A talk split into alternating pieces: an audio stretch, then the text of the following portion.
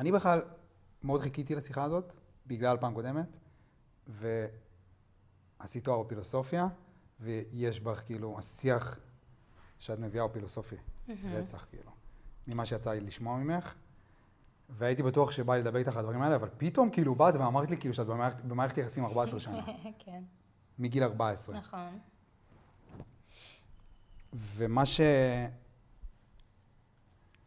וזה מעניין אותי, כי כאילו... יאללה. בעולם שלי,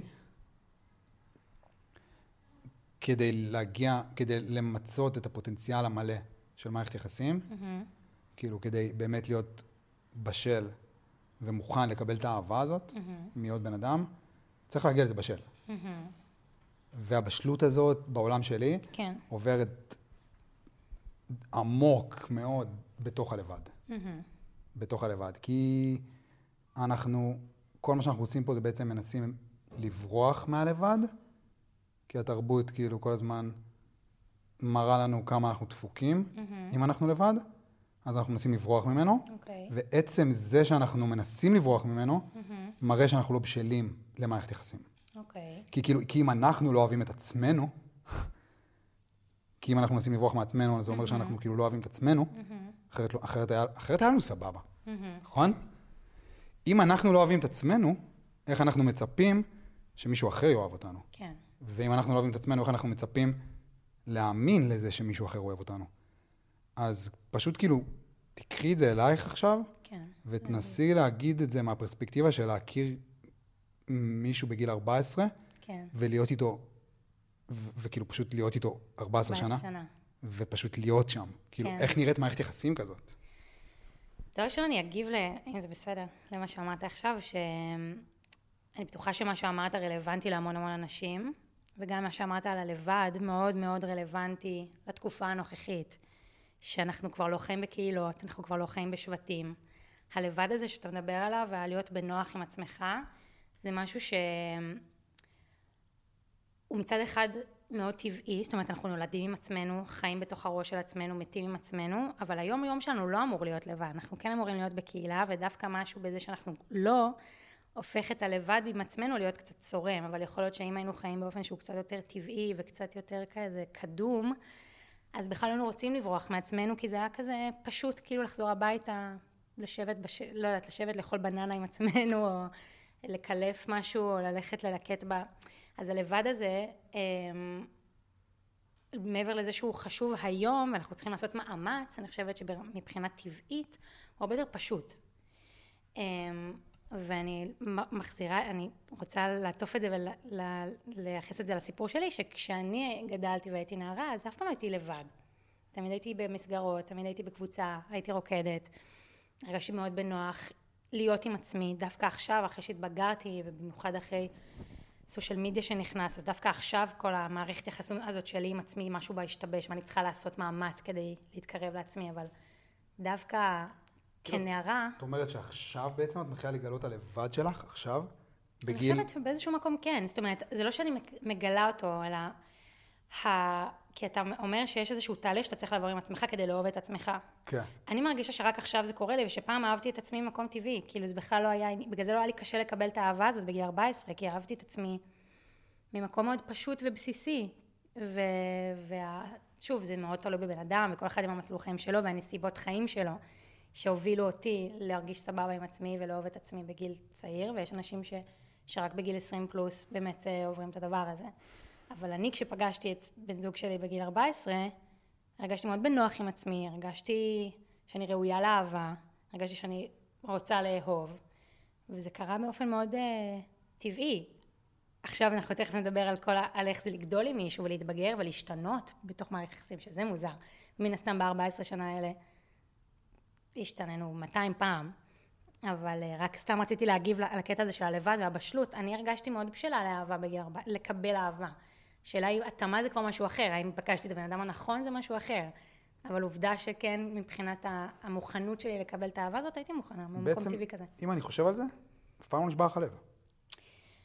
תראה, סתם, אז עכשיו... מה? אז לא, אז אנחנו 14 שנה ביחד, אבל נפרדנו איזה כמה פעמים בתיכון. נשבר לך הלב? הוא שבר לי את הלב, הוא בעצמו. כן, הוא, ברור. פעמיים לפחות, כן. אבל חזרנו, וכן. כי יש את ה... על להתאהב בפעם השנייה, זה מגיע עם מטען כל כך כואב, כי נפגעת. כי נשבר הלב. אתה מפחד להיפתח שוב. ברור. מה זה מפחד? כאילו, אתה לא יכול לתת לעצמך, אתה לא יכול להרשות לעצמך להיפתח. בסוף זה קורה. בסוף זה קורה, אבל כאילו... זאת חוויה שאני לא מכירה. זהו. אני לא בחיים לא הייתי בדייט. אני לא יודעת מה זה. זה לא מעניין. דוגרי. כאילו... אותי זה מעניין. אני חברות שכשהן יוצאות לדייט, אני מתה לשמוע איך היה, מה היה, איך זה עובד בכלל הדבר הזה, מה הקונספט, כאילו... אני מתכוון שלא הפסד כלום. אוקיי. באמת זה כאילו, דייטים זה אולי אחד ה... זה כאילו... זה איזשהו מותג שמתחיל לאבד מהערך שלו לגמרי, כאילו... זה מוסד כבר, זה מוסד מת. הבנתי. באמת, כאילו דייטים, אין דבר יותר לא מעניין מדייטים. זה הדבר האחרון שבאמת... יגרום לך להכיר את הבן אדם שאתה רוצה להכיר דייט. הדבר האחרון, כאילו, וזה גם... אידיאלי זה לא. אז זה אידיאלי. כאילו, זה לא יכול להגיע, כששני אנשים כל כך רוצים את זה, אז הם בהכרח מתפשרים על התחושה הזאת. אז הדייט הוא בעצם ההתפשרות הכי גדולה. זאת הפלטפורמה היחידה, כאילו, היום... זה פלטפורמה להתפשרות. כי זה שני אנשים שמאוד רוצים, וזה נפגש בדייט. והם פוגשים אחד השני בדייט, ואז הם פשוט כאילו... נכנסים למשהו כל כך לא טבעי, שהוא במילא לא טבעי מלכתחילה, אבל הוא גם יש בתוכו המון התפשרות. קטונתי, אני לא, כאילו באמת, לא חוויתי את זה. לא פספס כלום, אבל כאילו לאן, איך נשארים ביחד 14 שנה? זאת שנה טובה. דוגרי. וואו. זה, א', זה מזל, אני חייבת בכל זאת רגע לבוא ולהגיד שזה גם מזל.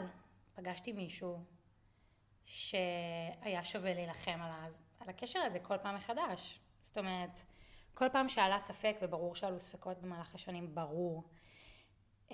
בסופו של דבר, כל פעם שהייתי צריכה לקחת החלטה, או שהתערערתי רגע, והייתי צריכה שנייה להחליט אם אני מתמסרת לזה שוב ושוב כל פעם מחדש, הבן אדם עצמו, ההוויה שלו, הערכים שלו, הלב שלו, היו פשוט יותר חזקים מהספקות ומהערעור, וגם האמונה שמבחינתי, אני עכשיו, אני נשואה והכל טוב, ויש טבעת ויש כתובה, אבל אף אחד לא יודע מה יהיה. אני לא יודעת אם נשאר לנצח, הוא לא יודע.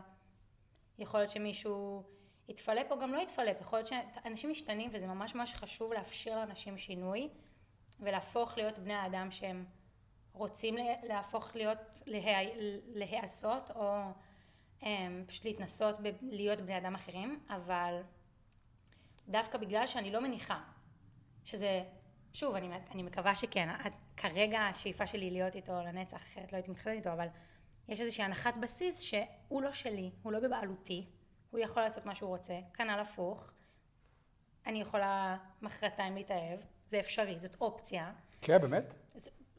אף אחד לא יודע מה יהיה. בדוק. אף אחד לא יודע מה יהיה. אבל זה באמת אופציה בשבילך? אז זה לא אופציה, כי אני לא מנסה להתאהב. אני לא שמה את עצמי בסיטואציה שאני מחפשת ריגוש כזה. אני בכלל לא שם, כי אני מאוד מחויבת ומאוהבת בבעלי. אבל מבחינה, אתה יודע, כאילו אובייקטיבית כזאת, אף אחד לא יודע מה יהיה. בסדר. אז מה שאני באה להגיד זה שכאילו, כשאתה מבין את זה, ואתה מבין שהפרטנר שלך, גם אם התחתנת איתו, הוא לא בבעלותך, אז דווקא משהו משתחרר, ואתה פתוח לבחור בו כל יום, ושהוא בוחר בך כל יום. וזה משהו שאני חושבת שגם אני וגם בעלי מחזיקים בו, בגישה הזאת. זאת אומרת, אנחנו בוחרים אחד בשנייה, כל יום, כבר 14 שנה, חוץ מהפעמים שנפרדנו. וזה מדהים בעיניי, כי... אבל איך זה בא לידי ביטוי? כי כאילו... בא לידי ביטוי. הבחירה הזאת, כי... אני אגיד לך... כי הייתה לי מחשבה על... על מחשבות אובדניות. אוקיי. הייתה לי תקופה של מחשבות אובדניות. סתרת לשמוע. לא מזמן, כאילו. איפשהו בשנה האחרונה. אוקיי. תקופה קשה. אתה יודע שאתה מרגיש בנוח לשתף. כאילו, ואתה יודעת, אני זה אני, אז פשוט אני מנסה להבין הכל, ומי שלא עבר, ואתה יודעת, מחשבות אובדניות. לא אומר עכשיו כאילו, שכאילו באמת חשבתי על להתאבד. פשוט כזה, את נוסעת באוטו, ואת כזה, כל כך כואב לך, שאת פשוט כזה נוסעת באוטו בכביש דו-סטרי, וכזה, בסדר, כאילו, מקסימום. דברים כאלה. כאילו כבר... אוקיי, מעניין. הכל טוב, כאילו מקסימום, כאילו בסדר. מה יכול להיות? סבבה. אין לי בעיה. אז לא ממקום אבל של להפסיק את הכאב, או שכן. כן. כן, ברור. ממקום שכאילו לא אכפת לי שנייה שהרכב שלי יסתובב. אוקיי. מחשבות כאלה, אובדניות. אוקיי. תקופה קשה, ברצח. אבל אני מתכוון שלא באמת, כאילו עכשיו, אתה מתכנן איך אתה מתאבד. אם אתה מגיע לשלב של התכנון, אז זה עוד שלב קדימה, כאילו. זה כבר שלב שהוא מסוכן. כאילו אם אתה מגיע ממש לשלב שאתה יושב בבית ואתה כאילו אוכל לעצמך כאילו את הלב, שהכאב אוכל לעצמך את הלב, והריקנות, ואתה אשכרה מתחיל לחשוב כאילו איך לעשות את זה, זה כבר עוד שלב אחד. ואז דברים כאלה קורים הרי, את יודעת. ברור, אני אישית מרגישה מאוד לא בנוח לדבר על זה מרוב שזה רחוק ממני. אבל לא, זה מאוד חשוב. הבאתי את זה רק כאילו כרפרנס. אוקיי. זה שעברתי תקופה כזאת של מחשבות אובדניות, בעצם הבנתי מה זה אומר לבחור בחיים. ומי שלא עובר את זה, הוא בעצם אף פעם לא בחר לחיות. פשוט כאילו חי. אני מבינה מה אתה אומר. מבינה? כן. כאילו זה הזכיר לי את זה. הבחירה הזאת, הבחירה הכתיבית כל יום מחדש. ואת לא מבינה איזה חזק זה. זה חזק, בגלל זה התקופה הזו של המחשבות אובדניות, עכשיו אני חושב על זה, זו תקופה כל כך קשה, כי היא אמיתית, אבל באיזשהו מקום בחרת לא לעשות את זה. וכשבחרת לא לעשות את זה, בחרת בחיים. ואז החיים פתאום מקבלים צבע אחר. צבע אחר לגמרי. זה תהליך, זה לא קורה בשנייה, כן? זה תהליך, זה כאילו עוד יום ועוד יום ועוד יום, אבל החיים פתאום מקבלים צבע אחר. בחרת כאילו לא לעשות את זה. אז כאילו זה הזכיר לי את זה. אז איך את בוחרת? אז אני עכשיו מבינה. וזה טוב, זה מתקשר למה שאמרת. שוב, קטונתי ואני לא רוצה... שוב, זה נושא כל כך רגיש, אני מרגיש שמאוד צריך להיזהר. אבל אני כן אגיד שבזוגיות, וזה יכול באמת to imply גם לבחור בחיים, זה מבחינתי בזוגיות, ואני חושב שגם יצא לי קצת לדבר על זה בתוכן האישי שלי, הסוד, ושוב, זה לא סוד, אבל זה גישה, זה לפאר את הקיים, לפאר את מה שעכשיו פה, ולא רק להתעסק במה אני מפספס. להכיר תודה כאילו? להכיר תודה זה הבסיס של זה, זה בכלל, מבחינתי לפאר זה לחפש אקטיבית למה הוא כזה מדהים, או למה הזוגיות שלי טובה, או ממש להשקיע מחשבה בדבר הזה, כי זה גורם לזה לי... לא, למה? מה? למה הוא כזה מדהים, ולמה הזוגיות כל כך כאילו מדהימה? להביך את בעלי כאילו. כן, כן, כן, כי כאילו... אני אגיד לך מה אני הבנתי על בעלי, וזה, כשהבנתי את זה גם זה שחרר אותי מאוד. אני הבנתי ש... כי את יודעת למה אני שואל אותך? כן. כי אנחנו עכשיו מדברים לאנשים שנמצאים במערכת יחסים נגיד, שהם שואלים את עצמם את השאלה הזאת. כן. כאילו, איך אני כאילו בוחרת כל יום בבן זוג שלי? כן. למרות שאת יודעת, אנחנו נמצאים, מכירת פרדוקס הבחירה? אם הייתי שואל אותך, כאילו, מתי אנשים היו יותר מאושרים? היום או לפני 300 שנה? אוקיי. אז כאילו, את כזה, במחשבה הראשונית, מה שאנשים היו עונים זה היום, כי יש לו יותר, אנחנו יכולים לעשות מה שאנחנו רוצים, כאילו יש לנו יותר בחירה, אבל בתכלס, אבל למה זה פרדוקס? בחירה מטמטמת. בדיוק, כשאת עומדת בסופר, כאילו, כשאנחנו עומדים בסופר מול הקיר של הקורנפלקסים, אז יש 100 קורנפלקסים, וכאילו, אנחנו נבחר את הקורנפלקס שאנחנו הכי אוהבים, אבל תמיד תהיה לנו משהו, תהיה לנו איזושהי מחשבה, של אולי היינו יכולים לבחור אחד אחר. וזה המחשבה הזאת, היא מה שעושה אותנו פחות מאושרים. כן, ובדיוק זה, ביחס לזוגיות, בדיוק האלמנט שאני ואסף זכינו להיפטר ממנו, בעובדה שאנחנו פשוט התמסרנו אחד לשנייה מההתחלה. התמסרות, זה התמסרות, זה ממש התמסרות, ושוב, אני לא חושבת שכל אחד צריך להישאר עם כל אחד לנצח, ולא צריך לפאר כל דבר. זאת אומרת, אם אני במערכת יחסים רעילה, שלא מעודדת אותי להתפתח, ומקטינה אותי ומצמצמת אותי, אז אין טעם להישאר בכוח. אבל אם יש משהו טוב, שאתה מעריך בקור של הדבר, זאת אומרת, כשאני רואה את הסף ואת האסנס שלו, אני אוהבת את הקור שלו, את הערכים שלו, את הלב שלו, את הדם שזורם לו בגוף, וזה מעבר למשיכה, זה מעבר למגדר. זה נשמתי לחלוטין. וזה... זה אמיתי כאילו? זה כל כך אמיתי, זה אהבה, זה כבר הופך להיות לקרינג. זה הבדל מאוד גדול בין אהבה כזאת של כזה,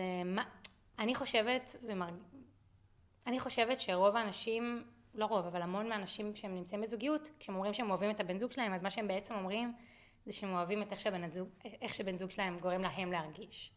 זאת אומרת, הוא גורם לי להרגיש יפה, הוא גורם לי להרגיש סקסית, הוא גורם לי להרגיש שאני הדבר הכי טוב שקרה לו. זה סלפיש. אבל באיזשהו שלב, באהבה אמיתית, זה יש סוויץ' וזה הופך להיות קרינג. אכפת לי ממנו, האהבה שלי מתבטאת בזה שאני רוצה שהוא להגן עליו, כאילו כמו בתוך צמר גפן כזה, רק לחבק. לפניי. זה לא עניין של לפניי, זה עניין של הדינמיקה משתנה. בהתחלה, גם בזוגיות שלנו בהתחלה זה היה יותר, אי אפשר שלא, זה חייב להתחיל ככה, זה מקום יותר אגואיסטי של תרים לי, תגרום לי להרגיש טוב, תגרום לי להרגיש אהובה, תגרום לי להרגיש שאתה רואה אותי, חייבים את זה, אבל באיזשהו שלב, כשאתה באמת מתמסע לזוגיות, אתה רואה, ועומד מולך בן אדם, זה מעבר לאגו, זה כבר, הנשמה שלי רוצה שהנשמה שלו יהיה טוב, זה ביונד רומנטיקה גם. אז זה for life. אני גם חושבת, אבל שוב, you never know, אבל דווקא ממקום של you never know הזה, אני הרבה יותר קל להתמסר. בכלל, אי האחזות, אני בטוחה שאתה מכיר את זה. ברור. זה משהו ש... ויפאסנה, כאילו one on one. בדיוק. את נמצאת במקום מאוד מאוד ייחודי. כאילו, אני חושב... I'm grateful for it. כאילו... אני חושב שאני לא מכיר אף בן אדם, שאני באמת יכול לדבר איתו, ושהוא יוכל להגיד לי, לספר לי על החוויה, של מה זה להיות במערכת יחסים כל כך הרבה שנים, א' שהוא עדיין בגיל שלנו, כאילו שהוא גדל איתנו, והוא כמונו, והוא לא ההורים שלנו, וב' שבגלל שזה התחיל בגיל 14, שזה כאילו אמיתי. כאילו אני מכיר זוגות שהם 10 שנים. אבל מה זה אמיתי? כאילו מה ההגדרה שלך? איך אתה, כאילו למה זה אמיתי? אמיתי? את יודעת מה זה לא אמיתי? כי אני מכיר, כאילו, אנחנו כבר ילדים גדולים. אני מכיר זוגות כבר שהם הרבה מאוד שנים ביחד. לא אמיתי? זה שכל הצדדים המעורבים מבינים שהמערכת יחסים הזאת כבר מתה מזמן. והם נשארים בה כי זה פשוט מפחיד מדי לעשות הצעד הזה. אז פשוט הם נשארים בה. ואני לא יודע, כאילו, לא מדבר איתך על בגידות ודברים כאלה, אבל כאילו, מן הסתם, זאת אופציה שהיא פתוחה לכל אחד, בשביל להמשיך תחזק, אבל זה לא אמיתי. אני חושבת שכל חוויה היא אמיתית. גם חוויה של להיות בזוגיות ולפחד לצאת, זה אמיתי, זה חוויה אמיתית. וגם אפשר לאהוב את הבן אדם מאוד מאוד מאוד, ולא לדעת אם יהיה לך טוב יותר או פחות בלעדיו, וזה עדיין יהיה אמיתי. אין ספק, שוב, מי אנחנו שגם נמדוד ונגדיר מה יהיה אהבה טובה יותר ופחות, אבל אין ספק שאני יכולה להעיד על עצמי, אבל גם יכול להיות שזה עניין של מוכנות, כאילו אתה דיברת על מוכנות ובשלות, אני חושבת שאני לא אהבתי אותו ככה כל הזמן. הייתי צריכה עם עצמי לעבור משהו וללמוד מיינדפולנס ולעבור איזושהי התעוררות רוחנית גם ולהסתכל על החיים בפרספקטיבה אחרת בשביל להגיע למצב שאני, משהו באגו שלי קצת מתפורר, אי אפשר לחיות בלי אגו, אבל קצת מתמוסס או קצת מתשתש כדי בכלל להגיע לרמת האהבה. הוא גם שם? אני מרגישה שכן. רציתי להגיב, נזכרתי שכאילו שאלת אותי למה נשארתי או משהו כזה, הילדים מצליחים לך? כן, תגיד להם כזה, למרות שזה ילדים, אז לך תדע, כאילו, איך תדע להתמודד עם זה, אבל למרות שלא בטוח שומעים את זה. כנראה שלא עם זה. הוא שם גם? אז זהו, אז באתי להגיד ש... בדרך הרוחנית הזאת, כאילו. תראה, אני הרבה יותר, ככל הנראה, חושבת על הדברים האלה, יותר לעומק ומגדירה לעצמי את החוויה של עצמי, והוא קצת פחות, הוא פשוט חווה את מה שהוא חווה, הוא הרבה יותר דווקא, כאילו בודהי. מיסטיקן טבעי כזה? כן, אבל הוא לא עוסק בלנסח את זה לעצמו, הוא פשוט חווה את זה. פשוט שם כאילו. כן. אבל מה שהתחלתי להגיד קודם ולא סיימתי, זה שאחת ההבנות ששחררה אותי, ממש מולו, זה שהבנתי שהוא אוהב אותי ללא תנאי. זאת אומרת, אני שנים הייתי אוכלת סרט על למה בכלל הוא אוהב אותי. למה? כי חיפשתי סיבה, תוצאה. מה עשיתי?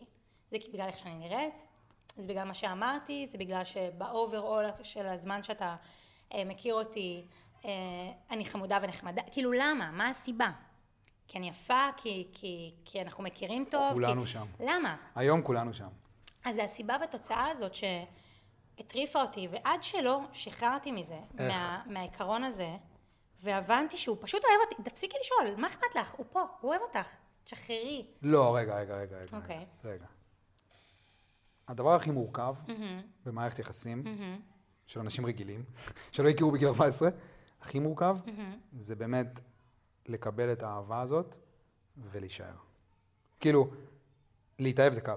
אוקיי. זה משהו שהמוח עושה פשוט. זה החלק הקל. אין עם זה שום בעיה. זה קורה פעם אחר פעם אחר פעם. לכל אחד זה יקרה. אל תפחדו. להתאהב זה משהו קל. החלק הקשה, זה לקבל את האהבה הזאת, נכון. ולהישאר שם. נכון, אני מסכימה. זה החלק הקשה. נכון. זה החלק שכולנו בורחים ממנו. זה החלק, כי אנחנו, אין לנו את האהבה הזאת. לעצמנו. באיזשהו מקום. יש בתוכנו חלקים, שאנחנו פשוט לא אוהבים, ואנחנו... אתה אומר לי שאתה אוהב אותי? כאילו, למה? למה אתה אוהב אותי? אני אומר לך שכאילו הייתי בריטריט בסיני, ויפאסנה, 5 ימים. לא לפי הפרוטוקול, אבל ריטריט שתיקה כאילו הארדקור, קומפלט. ואני כאילו ביום הרביעי כזה, התהליך שלי שם התחיל. בגלל זה כל הזמן שואלים אותי על ויפאסנה, על 3 ימים, 4 ימים, לא, 10 ימים. כן, כי זה מתחיל ביום הרביעי כאילו. התהליך מתחיל ביום הרביעי, עד היום הרביעי זה כאוס אחד גדול כאילו. פשוט כאוס. אבל ביום הרביעי שם, שזה כבר היה לקראת הסוף, ואמרתי לה גם שכאילו, חבל שזה לא ממשיך, כי זה עכשיו התחיל להגיע אליי, אני כזה כאילו התחלתי להתמודד עם השאלה הזאת, של כאילו, וזה היה קשה, למה היא אוהבת אותי? חברה שלי, כאילו. למה היא אוהבת אותי? אבל אתה מבין שאנחנו משועבדים לסיבתיות, ואנחנו יכולים שלא. איך? לתרגל את זה. מה, אהבה עצמית, כאילו? להאמין שאתה ראוי לאהבה מעצם היותך. פשוט ככה. זה, אני אומרת את זה, פשוט להאמין. זה תרגול. איך? אבל זה... זה דיבור אמיתי כאילו, נבינה? זה דיבור אמיתי. איך? אם אתה שואל אותי... ברור. את הבן אדם היחיד שאני רוצה... את הבן אדם היחיד שאני רוצה לשאול אותו. כי את באמת שם מקבלת את זה. את נותנת לזה לחלחל אלייך. שנייה, אז אני אקח את זה למקום... את כאילו, את הבן אדם הייחודי. אבל גם, זאת אומרת, גם אני, יש לי ימים של... שנאה עצמית, ברור, אני כאילו, זה חשוב להבהיר, גם אני, יש לי ימים, מה זה, מלא, יש לי תקופות של שנאה עצמית, ברור. אבל זה בא לידי ביטוי מולו גם? זה, אני מתרגלת שלא, זאת אומרת, זה בדיוק הסוויט שאמרתי, שלפני כמה שנים נגיד, כשזה היה קורה לי, אז הייתי אשכרה, פסיקה לו, אתה אוהב אותי, למה? כאילו, ממש... זה משהו שנשים אני בטוחה יכולה להזדהה אותי. למה אתה אוהב אותי? אני אומר לך, אני מזדהה עם זה, אתה אומרת לי נשים. אנחנו כל כך רוצים ולידציה. למה היא אוהבת אותי כאילו? כן, אנחנו מחפשים ולידציה. אז אני אומרת לך שלי משהו השתחרר, once שחררתי את הסיבה תוצאה, אני לא צריכה סיבה, הוא פה, הוא אוהב אותי, תקבלי את זה. והוא שם. אני לא צריכה להוכיח לו כל יום מחדש, תמשיך לאהוב אותי כי אני חמודה. לא, הוא פשוט אוהב אותי. איך היית בתור ילדה, בת 3? איך ההורים שלך היו איתך? מהמקום הזה, של ה... ילד בן 3, בן 2, בן שנה, כאילו כל מה שהוא צריך? זה אהבה. נכון. זהו. פשוט אהבה ללא גבולות. אז אוקיי. זה מה שאני צריך ממכם. אני רוצה, כאילו, הוא צריך להרגיש שהוא ראוי לאהבה, בלי שהוא יצטרך להילחם עליה, בלי שהוא יצטרך להוכיח. אתה מקובל בעולם הזה. אנחנו מקבלים אותך בעולם הזה, אתה לא צריך להתאמץ בשביל שאוהבו אותך. כן. איך זה היה אצלך? תראה, אני חושבת שתמיד הרגשתי אהובה. אפשר להיכנס פה לפסיכולוגיה של המשפחה שלי ולדבר על זה שעות, ואין מושלם, ואתה יודע, דווקא הסטרגל שלי היה, לא כאילו אהבו אותי מאוד, אהבו אותי אהבה ללא תנאי, כל המשפחה.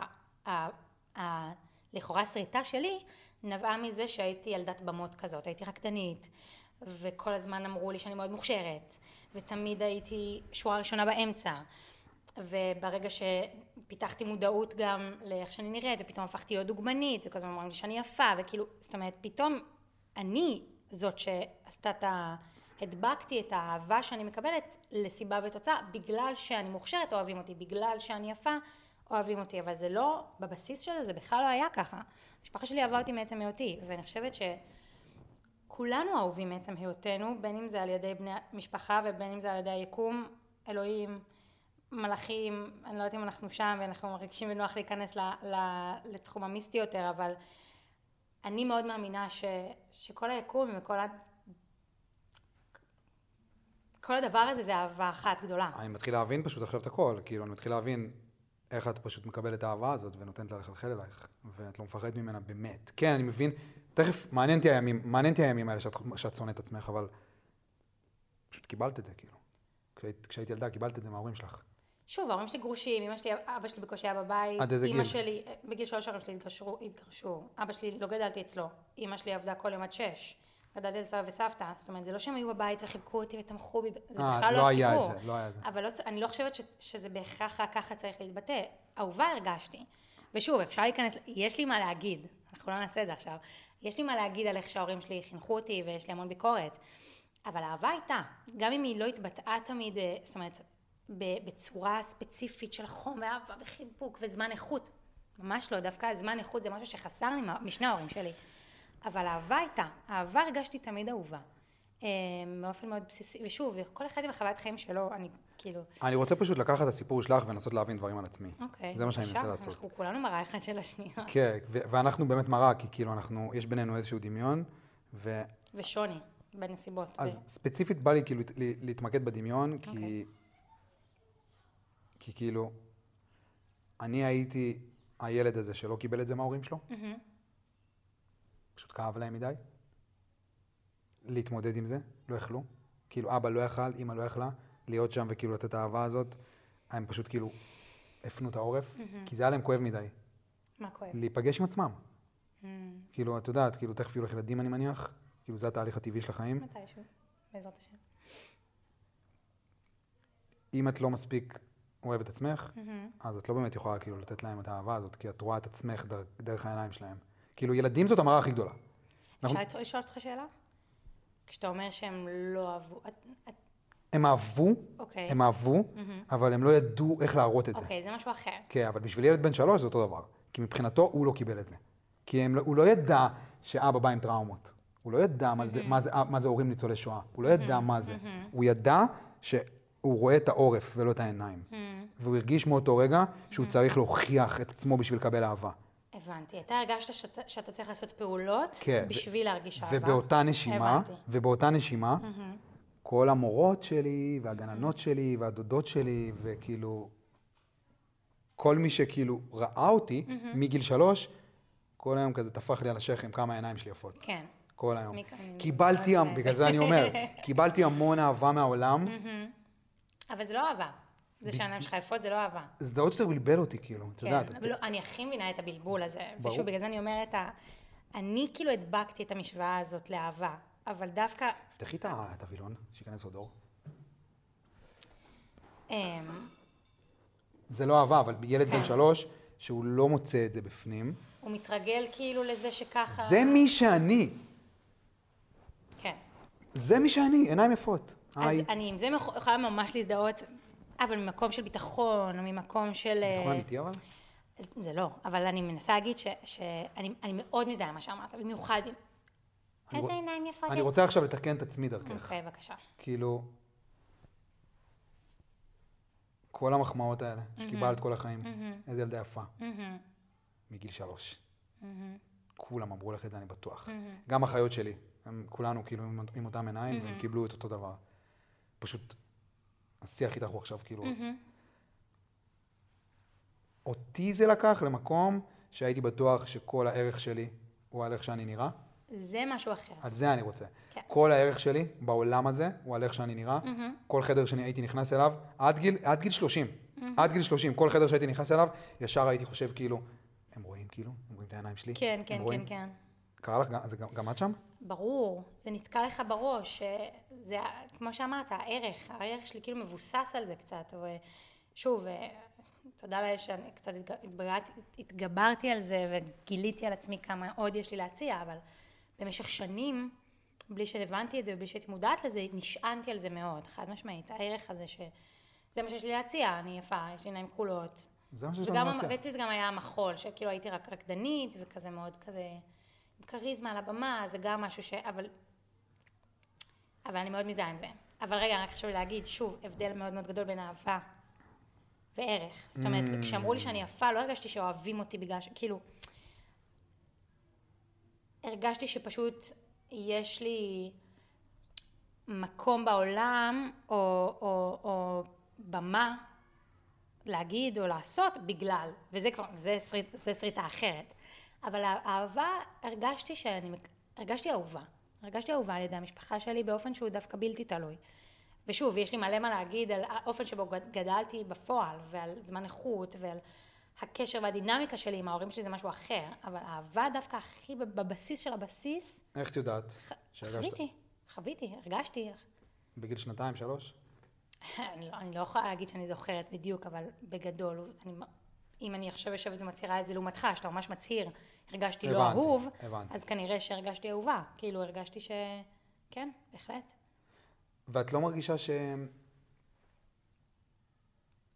אולי היום כבר לא, אבל חלק מהתהליך, את לא מרגישה שחיפשת אישורים? זה כן, שוב, לא אהבה. זה בהחלט. ולידציה... זה סיפור חיי, זאת הבעיה של החיים שלי. זה האתגר הכי גדול שלי, ואני עובדת עליו כל יום. על ההרגל המגונה הזה, לחפש ולידציה מבחוץ. טק, טק, טק, רק תנו לי, רק שמישהו יגיד לי שאני נהדרת, ונפלאה, ומוכשרת, ויפה. מבחוץ, מבחוץ, מבחוץ, מבחוץ, מבחוץ, כי התרגלתי לזה שנים. וזה הגיע לי, כילדה, זה הגיע בלי שחיפשתי הרי. כי כילדה הייתי במסגרות, ופגשתי בני אדם, והייתי על במה. וזה פשוט קרה לי מעצמו כזה, פשוט הייתי out there, ואנשים נתנו לי מחמאות והרימו לי באיזשהו מקום. אבל כשאתה מתבגר, א' פחות מחמיאים, פתאום זה כזה...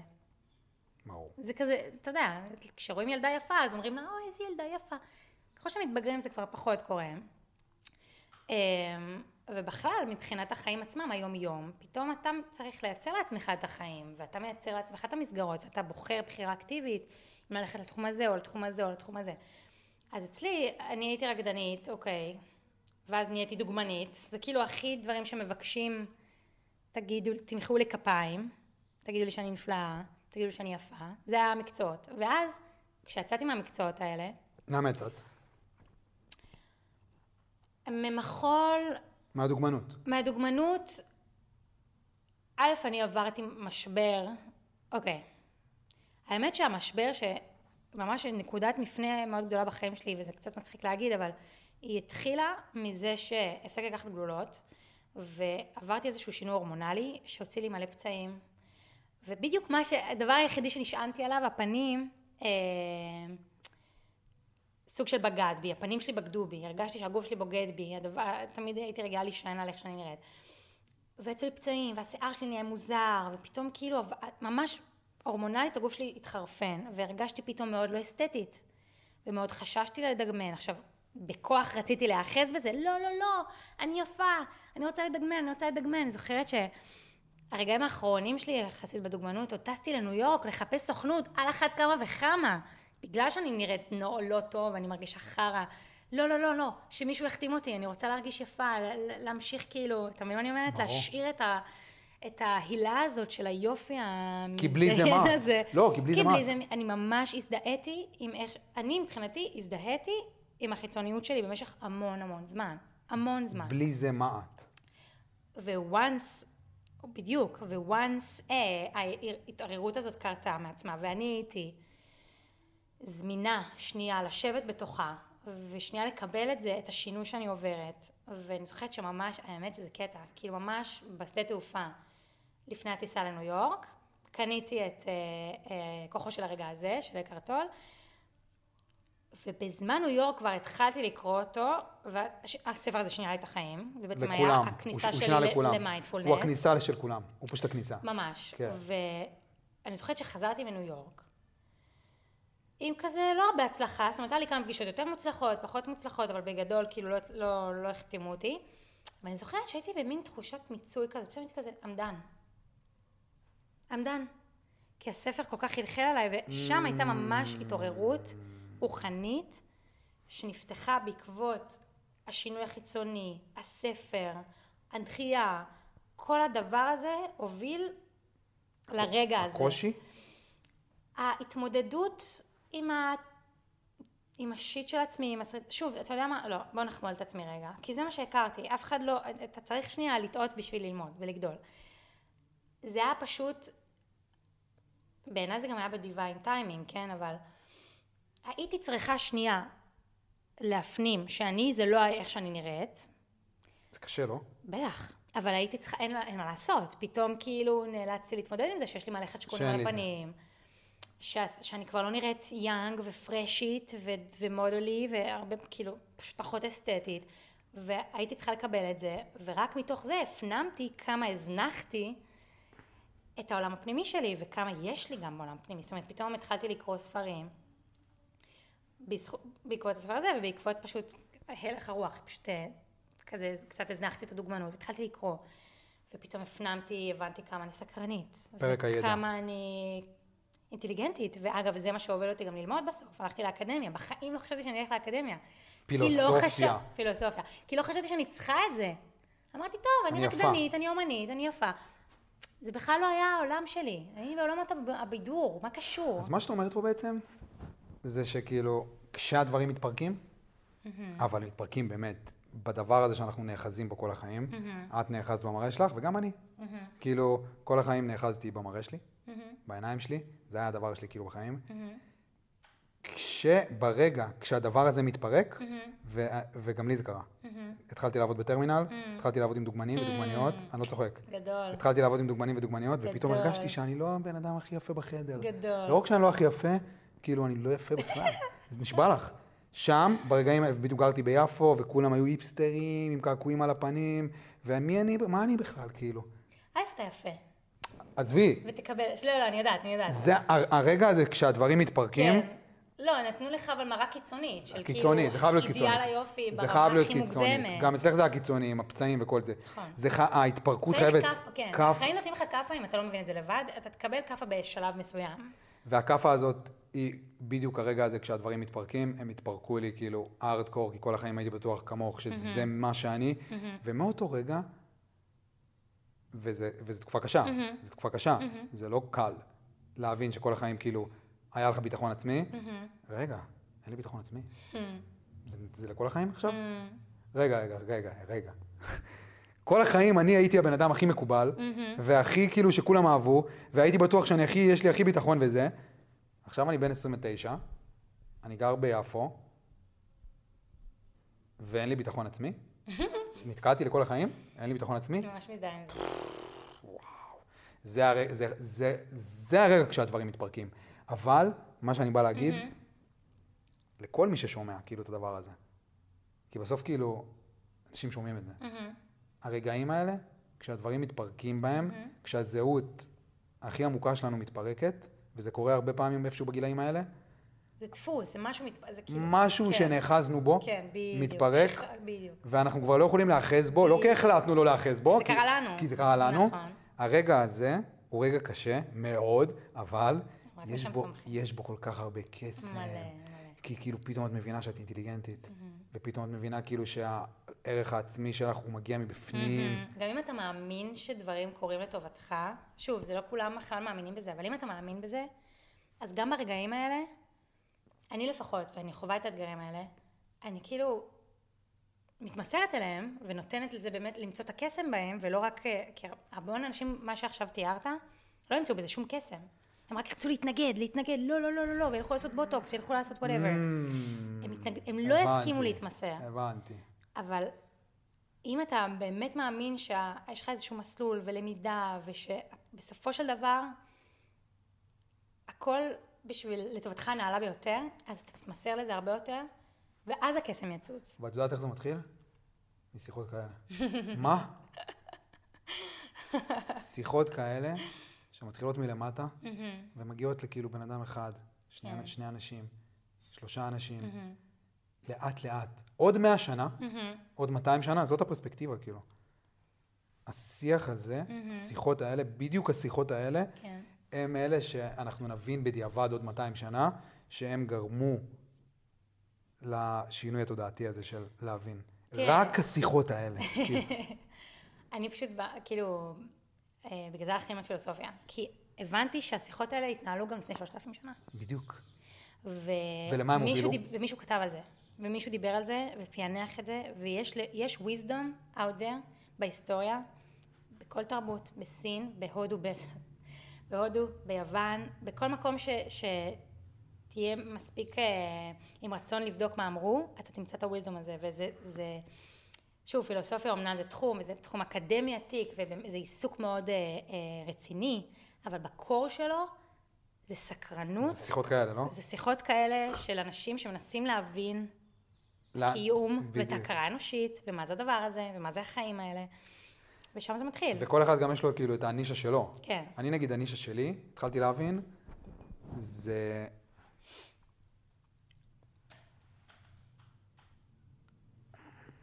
אל תגדיר את עצמך, אני ממש לא מעודדת. אל תגדיר את עצמך לנישה, חבל. עזוב. הבנתי מה את אומרת. אתה הרבה יותר, גם ממה ש... לא, יותר, אתה יותר מזה. כן, אני אגיד לך את האמת, כאילו... רגע, לפני זה, אני רוצה רגע לבדוק שפשוט התאורה, בגלל שירד קצת האור. אין בעיה.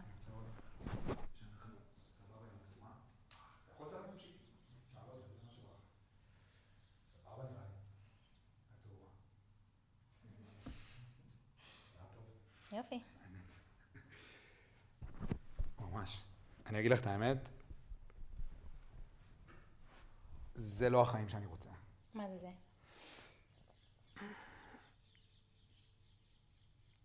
לגעת באנשים, להשפיע על אנשים, כאילו... זה לא מה שאתה רוצה? לא.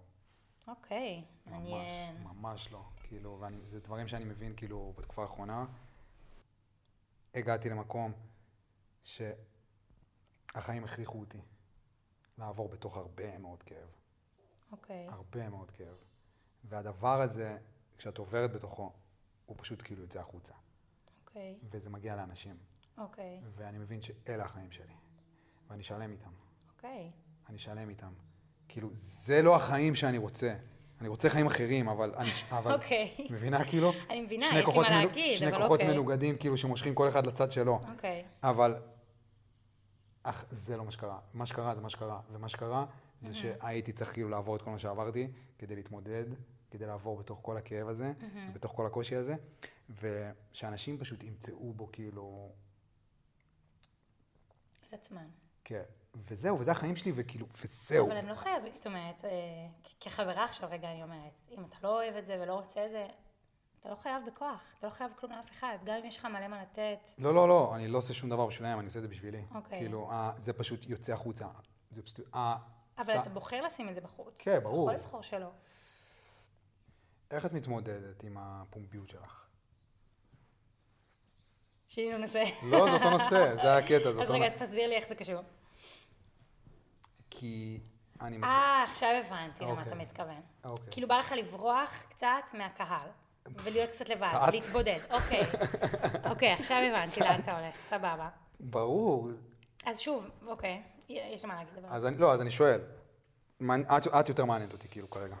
לא, אבל אותי ממש מעניין אותך, אתה ממש מעניין אותי, כי אני נורא רוצה כאילו... כזה... איך את מתמודדת עם הפומביות הזאת שלך? זה, בוא נקרא לזה מיני פומביות. חד משמעית מיני. מיני פומביות. טוב, שנייה רגע, אני חייבת שנייה לסיים איזה משהו במוח שלי רגע. תן לי רגע.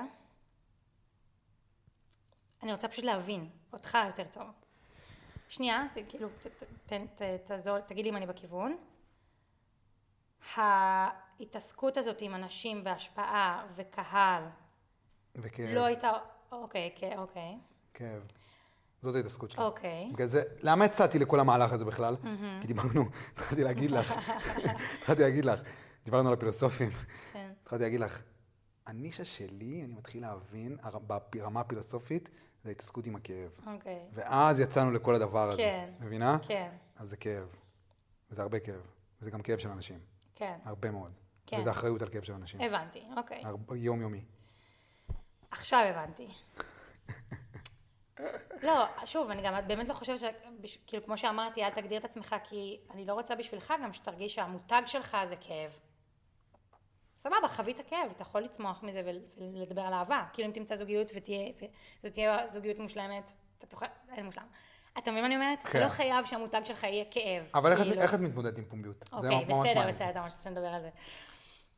אוקיי, ושוב, אני רק רוצה להבין, כי אתה שואל את זה בגלל שלפעמים יותר מדי פומביות הזאת מקשה עליך, ואתה רוצה פשוט לברוח לאוסטרליה. בגלל זה אתה, כאילו, זה הקונטקסט של ה... שימי את האוסטרליה בצד, כי זה לא בדיוק מה שהתכוונתי, שאני רוצה לברוח לאוסטרליה, הסתכלתי על זה כאילו... מבחינת קהל, או שזה לא... לא, התכוונתי על זה מבחינת, כאילו, הייתי רוצה חיים אחרים, כביכול, מההתחלה, לא עכשיו, כאילו. הבנת? אוקיי. מלכתחילה, אבל... כן, לא עכשיו, אבל שימי את כל זה בצד. אוקיי. הפומביות הזאת. אוקיי, בואו נדבר עליה. הפומביות הזאת. בסדר. של האינסטגרם, אוקיי? טוב. מה הייתה? אני מתחיל להבין, אחרי 4 שנים שאני עושה את זה, שהמספרים האלה, כן. 20,000 עוקבים, 22,000 עוקבים, 30,000 עוקבים, 100,000 עוקבים. המספרים האלה, זה אנשים אמיתיים. ואני מתחיל להבין את זה, שכאילו, יש לך 2 דרכים להתמודד עם הדבר הזה, לתפיסתי.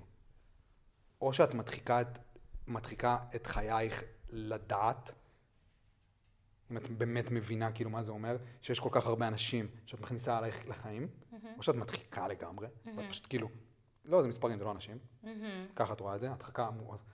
או שאת חייבת להביא לתוך הדבר הזה כאילו את הפגיעות האמיתית שלך, האמיתית ביותר שלך, וכאילו פשוט... להתפתח בתוך הפומביות הזאת, ללהיות מי שאת באמת, ולשים את זה עד הסוף בחוץ, או שפשוט לא תצליחי להתמודד עם זה, כאילו, ויתחילו התקפי חרדה, ויתחילו דיכאון, באמת, ויתחילו כאילו, זה או שאת מדחיקה את זה, או שאת שמה פגיעות, כאילו, או שאת פשוט לא תצליחי להתמודד עם זה. ככה אני כבר מבין את זה, כי זה אנשים אמיתיים שם. כן. איך את רואה את זה? איך את מתמודדת עם זה, כאילו? אוי,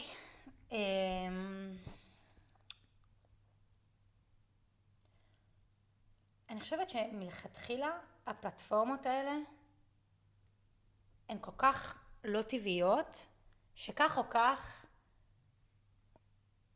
חרדות יצוצו, דפקות יצוצו סביב זה. כי מלכתחילה זה לא הגיוני שבן אדם בכלל יהיה לו את המעמד הזה של לפתוח טלפון, מצלמה, ולדבר ל10,000 אנשים. כאילו, זה לא קורה ביום יום. זה לא קורה, כדי שזה יקרה אני צריך להיות רוקסטאר, אני צריך, וגם זה לא, אני לא באמת לבד, ורנדומלי כזה פותח טלפון, יש הפקה, ואנשים קנו כרטיס, ואנשים אחראים על התאורה, זה לא טבעי בעליל, מה שקורה, האופציה הזאת בכלל. אז מלכתחילה אתה אומר, אפשר להתמודד עם זה ככה, נכון, אבל זאת אומרת, מבחינתי זה סקאלה בין רע לפחות נורא, כאילו מלכתחילה זה... דפקות יצוצו וחרדות יצוצו. אתה מדבר על המספרים והאנשים, וזה סופר מעניין, כי החוויה שלי היא קצת הפוכה, כי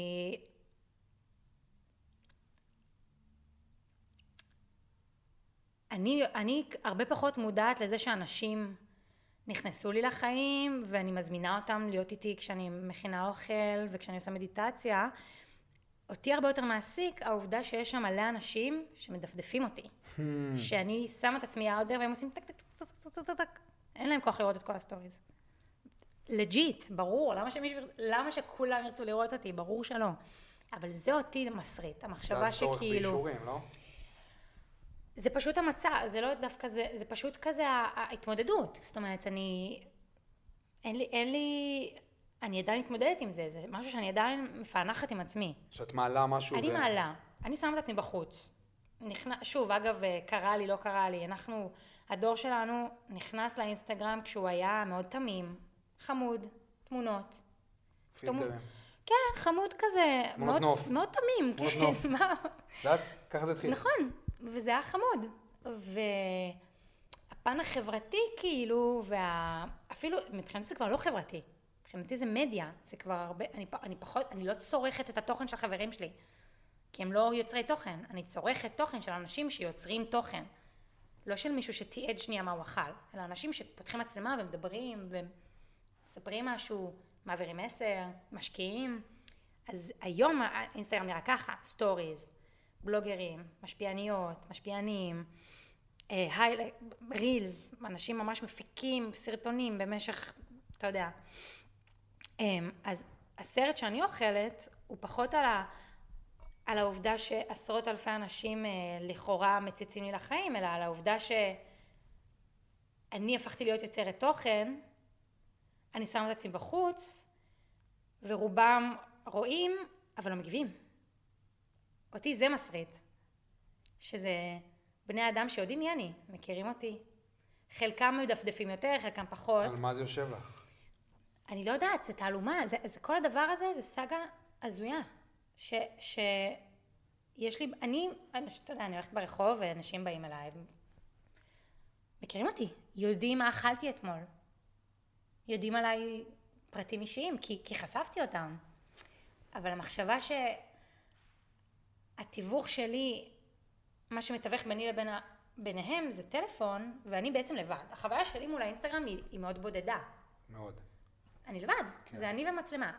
סבבה, יש כמה, תודה לאל, כמה פניני עוקבים שמגיבים ושולחים לבבות, ושוב, גם זה מאוד קל, זה כל כך לא אנושי שבאיזשהו שלב גם זה, אני אומרת תודה, אני מעריכה את האינגייג'מנט, אבל גם זה נשאר במרחב הווירטואלי.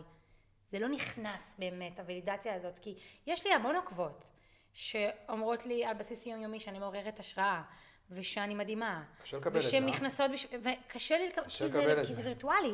אבל אתה יודע מה נתקע לי בראש? שפגשתי לא מזמן ברחוב בחור, שראה אותי וחלף על פניי, וכזה, קראתי שהוא מסתכל, אבל לא, המשכתי ללכת, ואז הוא רץ אחריי, כאילו תהה עם עצמו עם לגשת, חזר, ואז הוא בא אליי ואמר לי, אני עוקב אחרייך, ושתדעי לך שלפני כמה שנים דיברנו, הרגשתי בנוח לפתוח בפנייך משהו שהתמודדתי איתו, נתת לי עצה, והיא ממש עזרה לי. עכשיו, אני לא זוכרת את האינטראקציה הזאת, אבל פתאום בן אדם אמיתי, אני פוגשת אותו במרחב הזה, במרחב הפיזי, אבל אני לא אשכח אותו בחיים עכשיו. והיה לי מלא כאלה אינטראקציות, שאנשים באמת מרגישים תודה לאל, בנוח לפתוח ופונים אליי לעזרה, וזה זכות. בוא נדבר על הפריבילגיה גם, זה לא רק חרה, זה פריבילגיה מדהימה לעמוד מול אנשים. ולהעביר מסר, ולגעת במישהו, אני אסירת תודה על זה, יש אנשים שהפכו להיות טבעונים בעקבותיי, יש אנשים שנחשפו למדיטציה בזכותי, זה מדהים, זה מרגש, זה וואו, זה פריבילגיה אדירה וזאת זכות. אבל ביום יום, זה מאוד מאוד בודד, ומאוד וירטואלי, וזה לא מרחב אמיתי, זה קיום מאוד מאוד ספציפי, שהוא מסריט.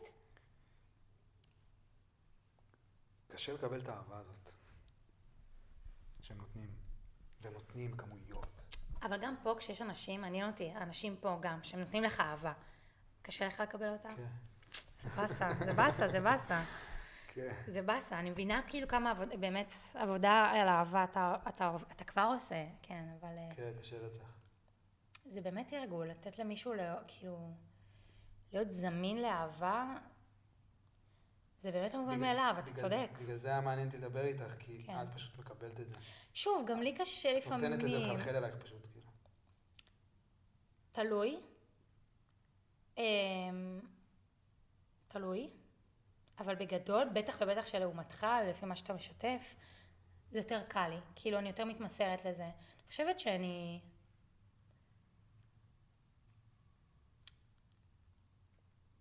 מעניין. גם אתה גורם לי לחשוב. מה אני אגיד לך? כאילו, אין לי מושג. באמת. תשמע, זה תרגול, אין ספק. לא, אני הבנתי את הדרך. הדרך ברורה לי. המפה ברורה לי. מה? כאילו, רק ביום. מה זה רק ביום? זה לא קורה ביום אחד, זה תהליך וזה כל יום חדש, אבל ככל שאני יותר יואב את הילד הקטן ההוא, תאומרי בן 3, כן. שיש לי 5 תמונות גם לי יש. 5 תמונות על השולחן כתיבה. מדהים. כל היום אני מסתכל עליו, כל היום, יש לי אשכרה כאילו, ואני כל פעם חשפת שלי מביא עוד תמונה. מדהים. לקיבוץ. רק כשאני אוהב אותו, אז אני אוכל לקבל אהבה מבחוץ. כי הוא זה אני. ואני הייתי בטוח כל השנה האחרונה, ודיברתי אליו, אני אומר, כותב לו מכתבים. ראיתי את התכנים שלך, שאתה מדבר על זה. כאילו, אני הייתי בטוח שהוא שונא אותי כי ברחתי לו. אבל היום אני מבין שאני ברחתי לו כי שנאתי אותו. כי העולם... ואתה צריך לתקן את המערכת יחסים שלך איתו. כן, ואז. אז הדרך ברורה לי. לא, לא. הדרך ברורה לי. מדהים, זה... יש הרבה מאוד כאב בדרך הזאת. ברור, ברור. כי כאילו הדרך הזרה אליו עובר דרך כאב, אבל זה המסע שלי, כאילו. מצוין. וזה המסע שיוצא החוצה. מצוין. איכשהו כאילו... אני רואה את התכנים האלה. גם אגב, גם לי שזה... אני חושבת שככה נחשפת אליי, האמת. לאחרונה, כאילו, היה איזה סרטון שלי עם תמונה שלי. לא, יכול להיות שלא משנה, יכול להיות שעזיתי, אבל גם יש לזה תוכן על כל בסדר. יש לי זיכרון גרוע. פשוט העליתי איזה סרטון גם שאחד המשפטים שאני קלטתי שאני אומרת לעצמי בשנים האחרונות, זה שאני מרגישה לוזרית. לא אמרתי לעצמי שאני לוזרית, אבל אמרתי לאחרים, כאילו ששאלו אותי מה הייתי כזה, לא יודעת, אני מרגישה לוזרית. כי כאילו הייתה לי תקופה כזאת עם הלימודים ומין כזאת, וזנחתי כל מיני... את האומנית שאני, לא משנה. ואז הבנתי באמת כשאני אומרת את זה, אני מדברת אליה גם. ועשיתי איזשהו סרטון שכאילו אני אומרת את זה, ואז היא אומרת לי, את זוכרת שאני שומעת, כאילו, שר לך. ואז אמרתי לה, וואי, נכון, לא התכוונתי להגיד את זה לך, כאילו, ואז שאלתי אותה אם היא בסדר, ואז היא אמרה לי, כן, שהיא גאה בי. זה איזשהו סרטון כזה. אז זה המסע פשוט. לא, לא, זה המסע שלך, ואני גאה בך שאתה כבר בו, וכולנו צריכים לרפא את המערכת היחסים שלנו עם הילד הפנימי, חד משמעית. יש כאלה שיותר ופחות, אבל... כן. איך אנחנו מסכמים? אין לי מושג. אין לי מושג. אני אוהבת אותך. וואלה. ככה. אני גם. ותקבל את זה. הבנתי. לא, לא, תקבל את זה. כן. תנסה. מעצם היותך. אתה לא צריך... שום דבר מה שעשית... עשיתי דרך ארוכה גם. בשנה האחרונה. אבל אתה מבין מה אני אומרת? כן. שכאילו, לא כי דיברנו, ולא כי אתה, יש לך עיניים יפות. אוהבת אותך. סבבה? תודה. כן. זהו, ירד החושך כבר. פרפקט. תמיד כאילו בצילום אחרי זה, אני איכשהו כזה מנסה...